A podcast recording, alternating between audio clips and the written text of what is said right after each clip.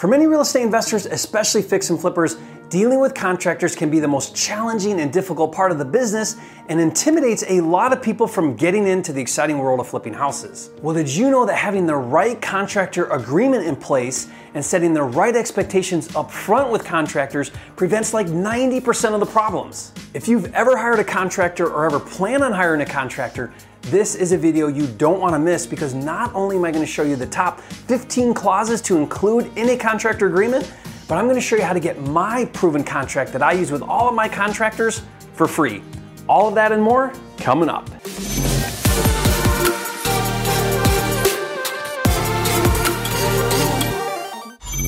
Hi, it's Jerry the nation's leading expert on flipping houses. And if you're new here to make more money in less time flipping houses so you can live your dream life, subscribe to my channel, click the bell icon to get notified when new videos are released. Now, it goes without saying, but I am not a lawyer, nor am I giving legal advice. You are a big boy or a big girl. You are responsible for your own actions, so always seek competent professional legal advice before entering in an agreement with a contractor. First and foremost, let me reiterate what I mentioned in the beginning of this video.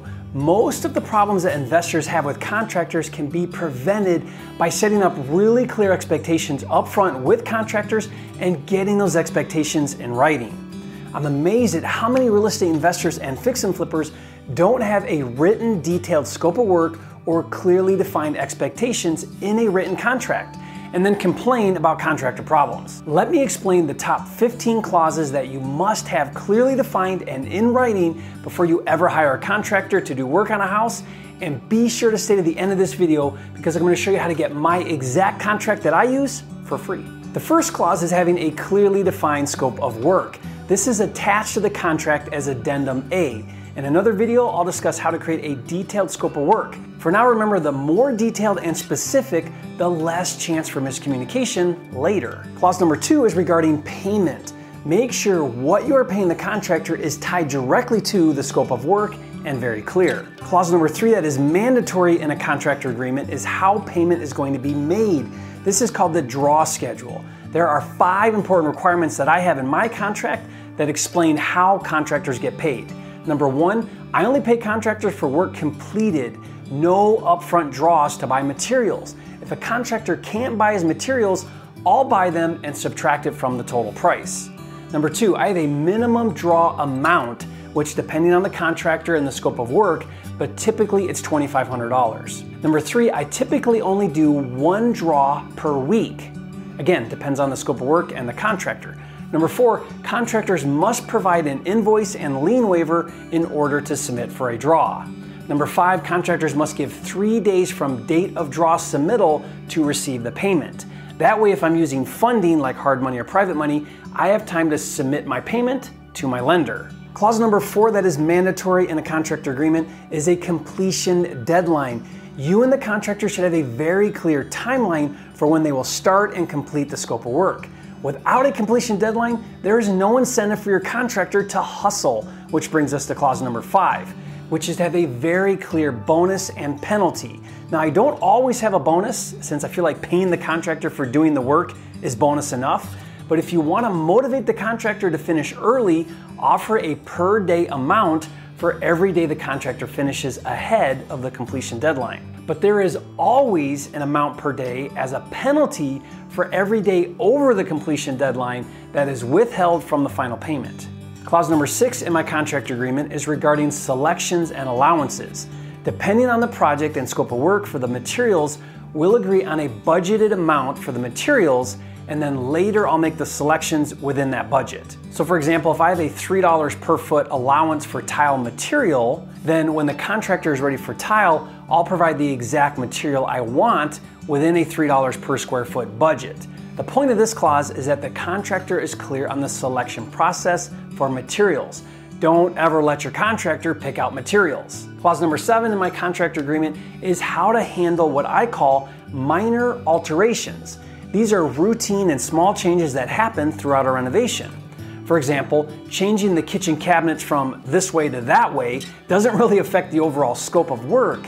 So, how are these minor adjustments handled? And most importantly, setting up clear expectations on not charging extra, which brings us to clause number eight, which is how to handle change orders.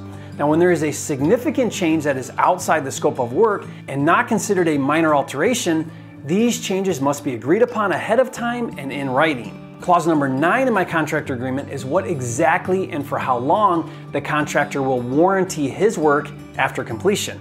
Now, I typically expect 12 months. Clause number 10 in my contractor agreement is that the contractor is licensed and agrees to comply with federal, state, and local code and laws. It's the contractor's job to know what that is. Clause number 11 in my contractor agreement is regarding insurance. Now, I require contractors to have active liability insurance and workers' compensation insurance for all workers on my job site. Clause number 12 in my contractor agreement is that the contractor agrees to follow all safety practices and indemnifies and holds harmless you, the investor, for any and all injuries. Clause number 13 of my contractor agreement is regarding all other liability. It states that the contractor shall indemnify, defend, and hold you harmless from and against any and all expenses, damages, liabilities, or default by contractor under this agreement. Clause number 14 of my contractor agreement is regarding a final walkthrough and final payment. It states that once the contractor scope of work is complete, there's to be a walkthrough and final punch list and the contractor's final payment is withheld until said punch list is completed. Now, I did an entire video regarding how to create a detailed punch list, so watch that video here. And finally, clause number 15 states that in the event of a dispute, you and your contractor agree to take the matter before an arbitrator. Now there's also a handful of other legal jargon, you know, designed to protect you, the investor. And if you'd like a copy of my exact proven contractor agreement that I've used for years doing hundreds of fix and flips, I'll give it to you for free just click the link in the description below.